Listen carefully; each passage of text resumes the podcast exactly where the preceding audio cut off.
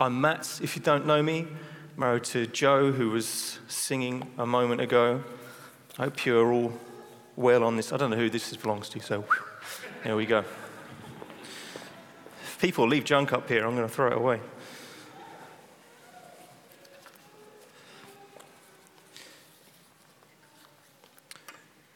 The passage Aaron just read from was 1 Peter 2, verses 21 to 25. That's what I'm going to be speaking from this morning.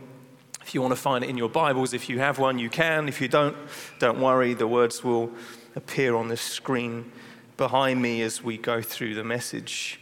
I don't know if you saw in the news the week before last, but there was a 25-year-old French man who hijacked a car, and he killed the passenger, attacked the driver, stole the car.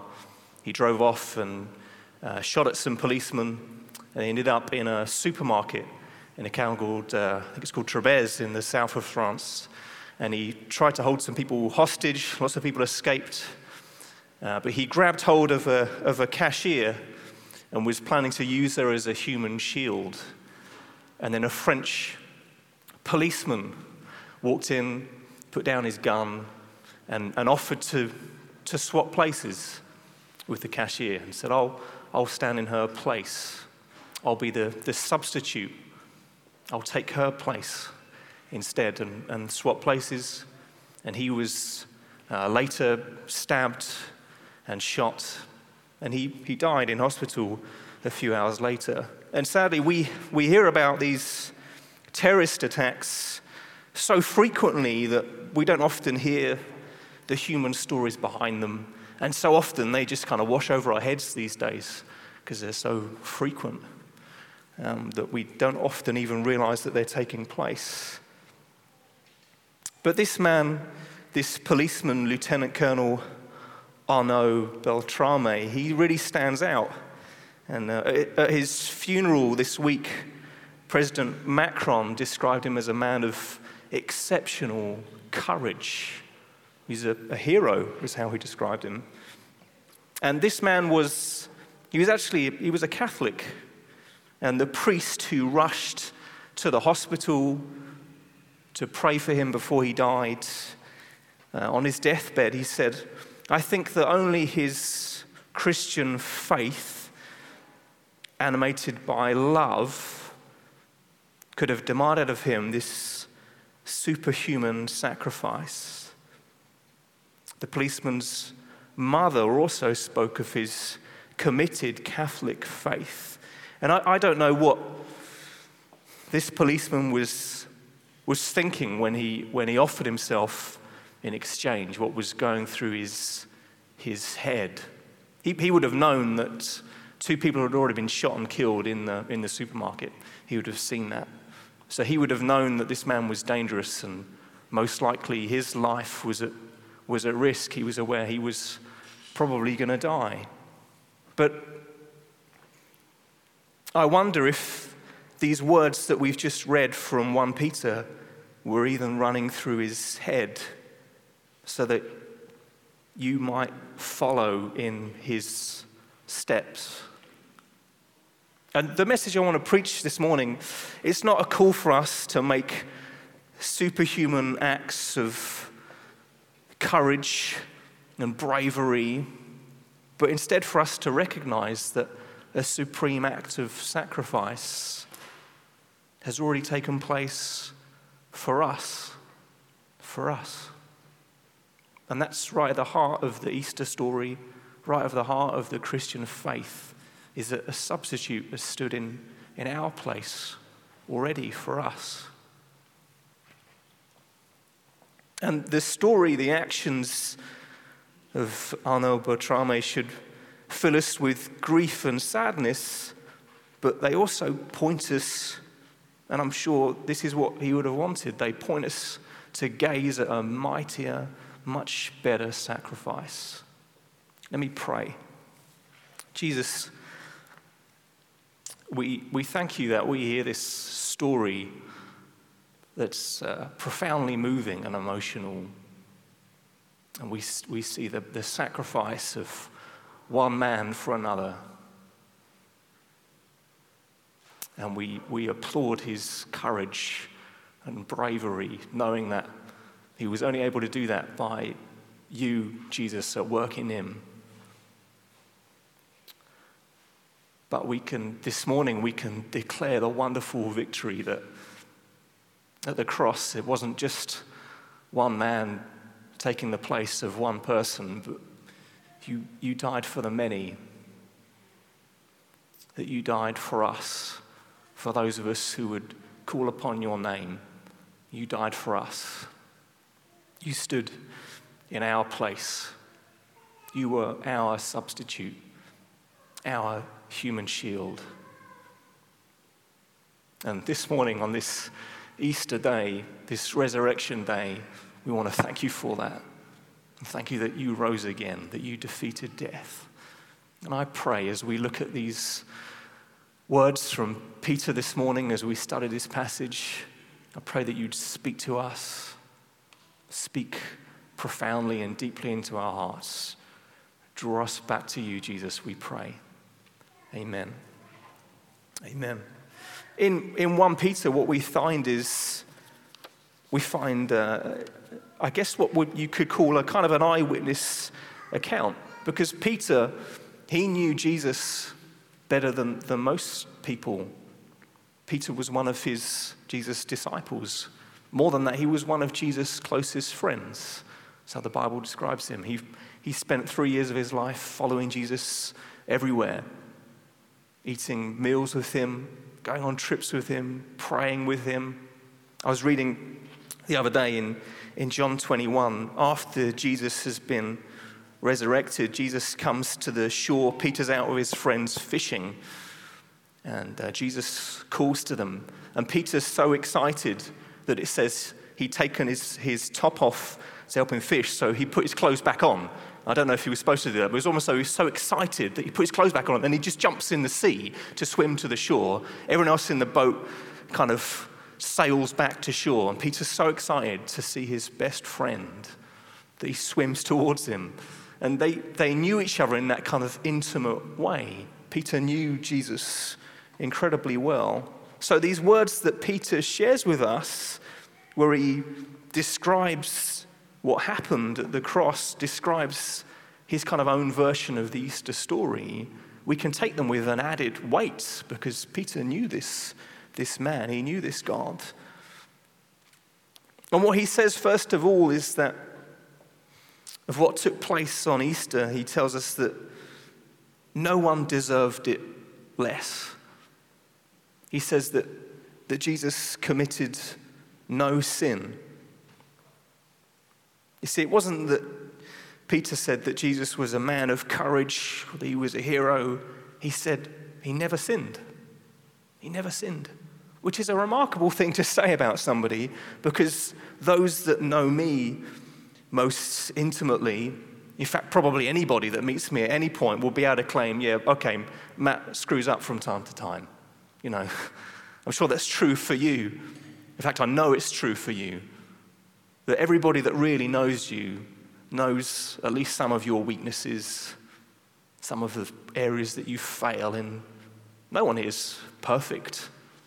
You couldn't say about anybody that they'd never sinned, but yet Peter tells us this about Jesus, his closest friend. He knew him that well, but yet he could say he never sinned. And then he says, neither was deceit found in his mouth. What he means is that both in act, in what he did, he never sinned, but also in what he spoke, there was no deceit. There was no deceit. And again, we can't claim that about ourselves. No one can tell the same story of us. We've all gossiped from time to time. We've all said things that we regret. Those words, those things we've said that we wish we could take back. It's like, but it's too late. They're out of our mouth. They're gone. We all know what that's like. But yet for Jesus, there was no deceit found in his mouth. No one deserved it less. And no one suffered more. It says when he was reviled, he did not revile in return. And you get this in the passage, this kind of change of scenes, Peter's been telling us about Jesus' life, how he lived, that he lived this perfect life, he never sinned. And then he draws us to Calvary, to the cross, begins to explain to us what happened. He says he was reviled. Now, to be reviled is, that's to receive accusation, scorn, hatred, verbal abuse. And Jesus had that. He had the crowd that on Palm Sunday, the week before, had welcomed him into the city. And a week later, they're shouting, "Crucify him, crucify him." Had the Jewish authorities saying, "He's not the king of the Jews." They said, we worship the emperor. We don't, who's this guy? They abandoned him. The soldiers at the cross mocking him, verbally abusing him, throwing taunts and abuse at him. And again, no one deserved to retaliate more and to be able to say, "Don't you know who I am? I'm the Messiah. I'm your Savior. Don't you know who I am?" And yet he doesn't do that. I don't know if you've ever been wrongly accused of something, but your gut instinct is immediately to clear your name, right? "Well, you can't say that about me." I remember once I was walking home one afternoon, and I was walking up to my front door, and this police car pulls up next to me. These two policemen jump out, and they say, "Sir, can you stay where you are? Someone down the street has just been mugged, and you match the description of the person who did it." And they said to me, "Where do you live?" And I had my key in my hand. I was like, "Well, right kind of here." And then immediately, I wanted to clear my name, because I hope you figured out in this story that I didn't do it. It wasn't me that mugged the person. This isn't a confession. But I wanted to say, "Hold it, wasn't, I'm not to blame," but in those moments, the words just couldn't come out of my mouth. I wasn't trying to be like Jesus and not reviling in return. I was petrified, just holding my key. I live here. "Officer, I'm sorry." And then fortunately, they had a call came on their car radio, and they sped off, and I never saw them again. And I quickly went inside and locked the door and hid. I didn't do that, no. I was very brave. But when you're wrongly accused, it's just human instinct to try and clear your name, to verbally retaliate. But Jesus doesn't do that. It says when he suffered, he did not threaten. When he suffered, he didn't threaten. And again, this is maybe the part of the story that we perhaps would want to skip over. We don't want to talk about Jesus suffering. It's a nice Sunday morning. Why do we want to talk about that? You think, because surely the only thing that matters is that Jesus died. But actually the fact that Jesus was even crucified, that matters. That's important. Because he suffered in lots of different ways. He suffered physically. A Roman execution is about the worst form of physical suffering that mankind has ever thought of. It's designed to prolong the pain for as long as possible, to cause maximum agony and discomfort. It's a horrible way to die. It's the worst form of torture. Their suffering wasn't only physical, it would have been a mental suffering, with everyone abusing him. The whole idea of a crucifixion is it's designed to humiliate those who are on the cross, to degrade them, to make them somehow less than human, to dehumanize them. That's why they did it that particular way, because crucifixion was a slave's death. It's how they got rid of the lowest of the lows, the nobodies. It wasn't the sort of execution they used for a king or someone with noble status. It's how they got rid of the nobodies to really put them on display and have a good laugh at them as they suffered. I didn't know if You know, I don't know if it's still the case, but the Amsterdam gemeente, the local government here, they used to employ somebody who was part of their job to organise funerals for those who died with no one to bury them, as in they couldn't get in contact with anybody who was a friend or a family member to organise their funeral. So there was someone in the gemeente who would make that all happen for them. And they spent that was their job. Their life was finding the nobodies, the lowest of the lows, the people that society had forgotten. You know, the bodies that get pulled out of the canals. And their job was to organise the burials for those people. And in a way, Jesus suffered a death designed for people like that, for the nobodies. You know, the Romans executed thousands and thousands of people, crucified them. We don't know their stories. Most of them are forgotten. Most of them, even at the time, they wouldn't have known who they were. Just common thieves, slaves, people they wanted to get rid of, murderers. And there's Jesus. There's our Saviour, our God, suffering the lowest of deaths. And yet, through all of this, it says that he did not threaten. Again, he could have responded, this is God. He could have come down from the cross and fixed everything, but he didn't threaten. It says he continued entrusting himself to him who judges justly. See, in all the horror of this suffering, he remains steadfastly obedient to the will of his Father. I don't know how that works, but he did. He remained steadfastly obedient. And the question that I think we need to answer this morning is why? Why such a suffering? What does this mean for us? Why this slave's death, this degradation? Firstly, it was to bear our sins. That's what the passage says. And Peter's quoting from, and he's referencing as he does all the way through this passage from Isaiah 53, where it says, he was pierced for our transgressions. He was crushed for our iniquities. It goes on to say, and the Lord has laid on him the iniquity of us all. See, the iniquity, that means the sin of us, was laid on him. That means that it's a kind of a biblical way of saying that those who sin must pay the price. They must pay the penalty. We know that. If you do something wrong, you should pay the penalty. And yet it says that Jesus bore the penalty for, not for what he'd done, because he'd lived this sinless life, but for what we'd done.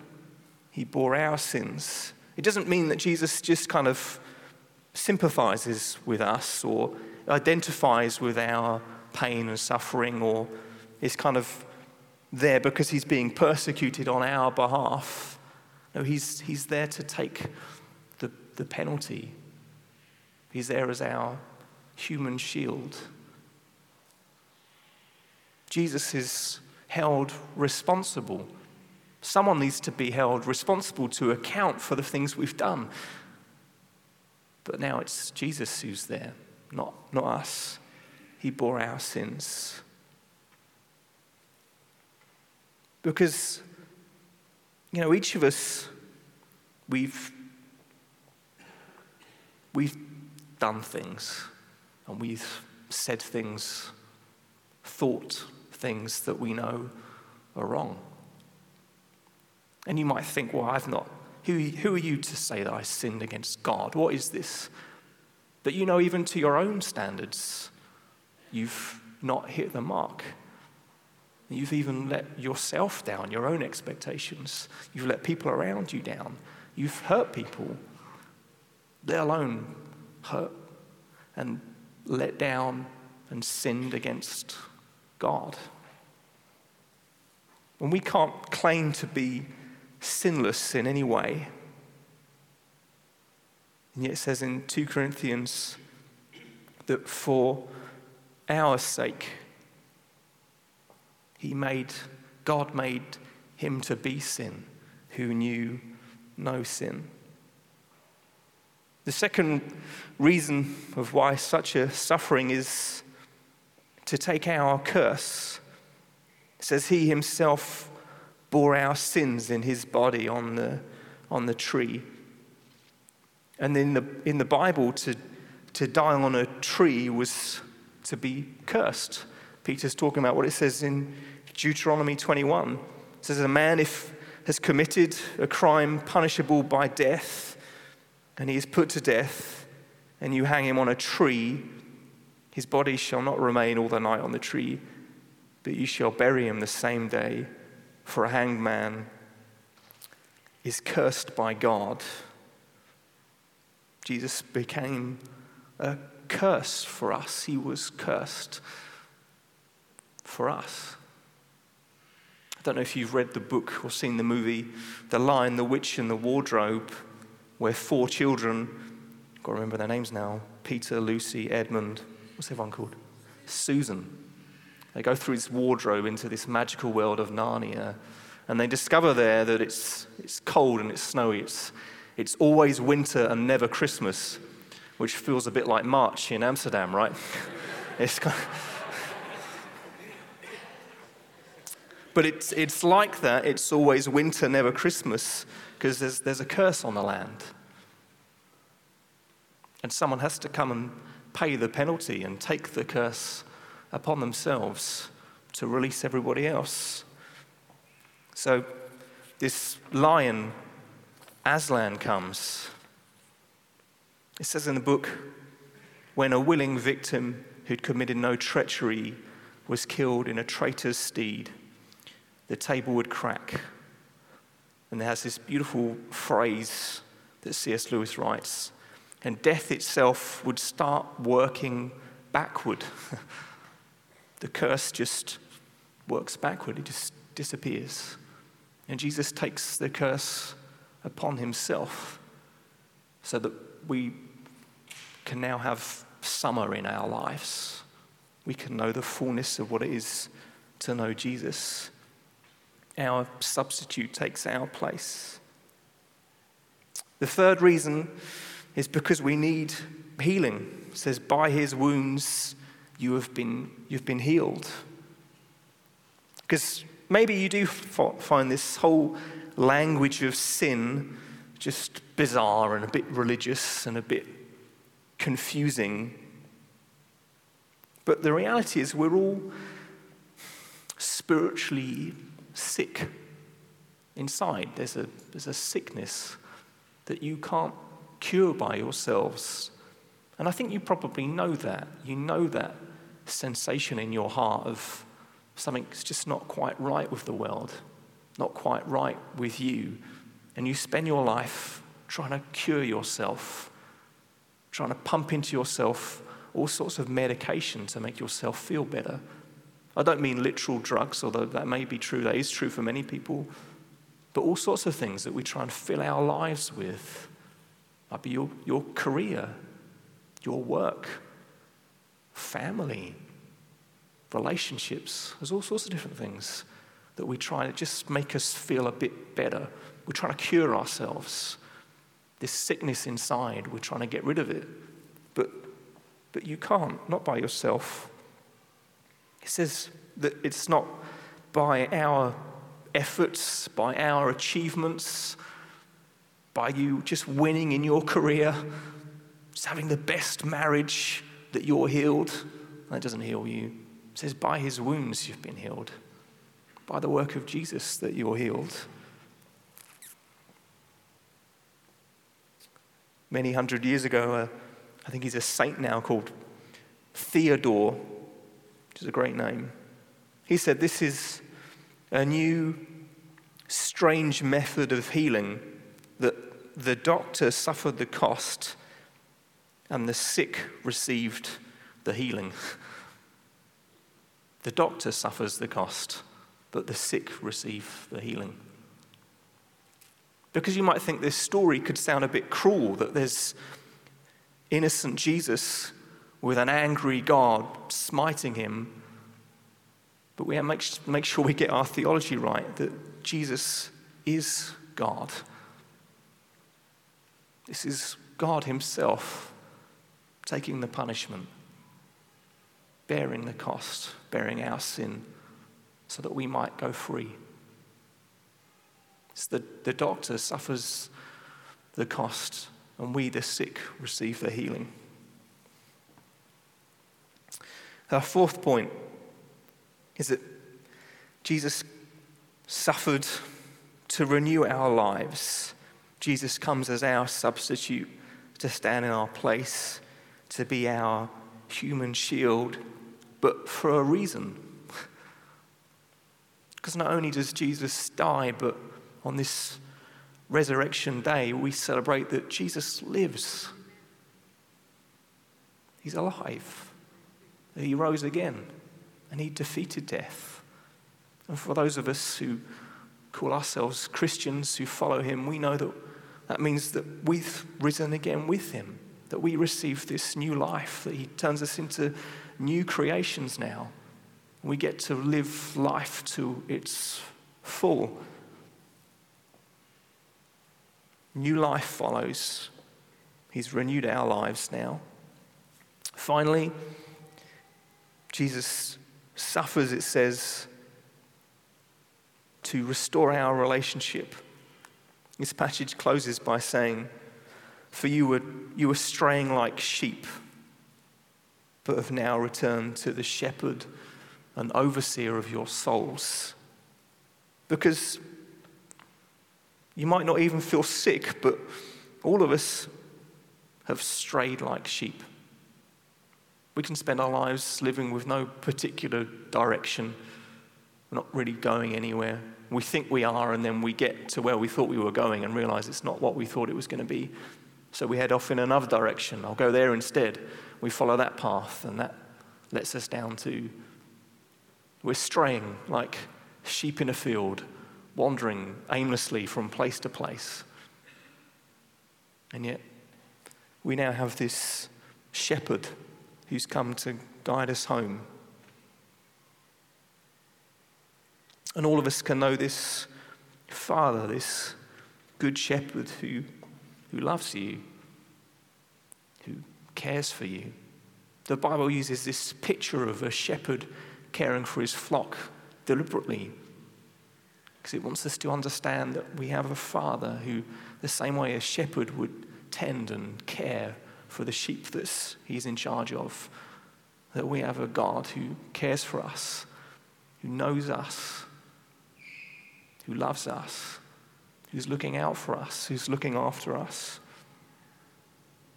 And Jesus suffered so that you could be forgiven, but also that you could know God. He comes to restore your relationship with him, to restore what he'd always intended, that we could be friends with God, that we could know God, our Father, in the richest, most beautiful way. Let me pray. Why don't you just stand to your feet? You don't have to. You can stay seated if you prefer.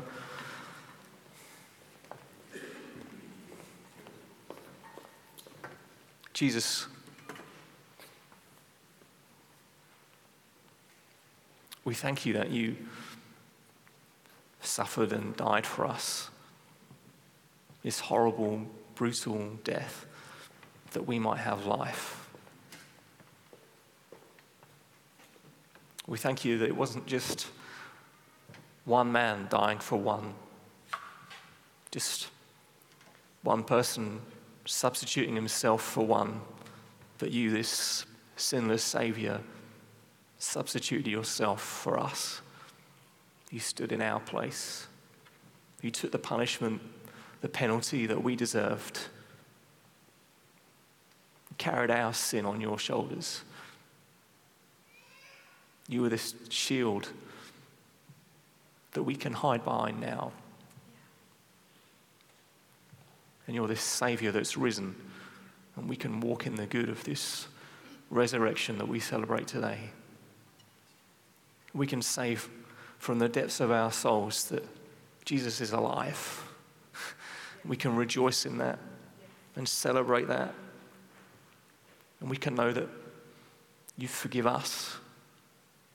I just want to pray for anybody here that isn't a believer in you or isn't sure. I pray, Jesus, that you would just speak into their hearts, that they would know that you love them, that you're calling them to return to you from their wandering and their straying, that you've come to cure them of their sickness, to heal them of their wounds, to give them this perfect life. It's not actually the life that we've always wanted. It's something so much better than that.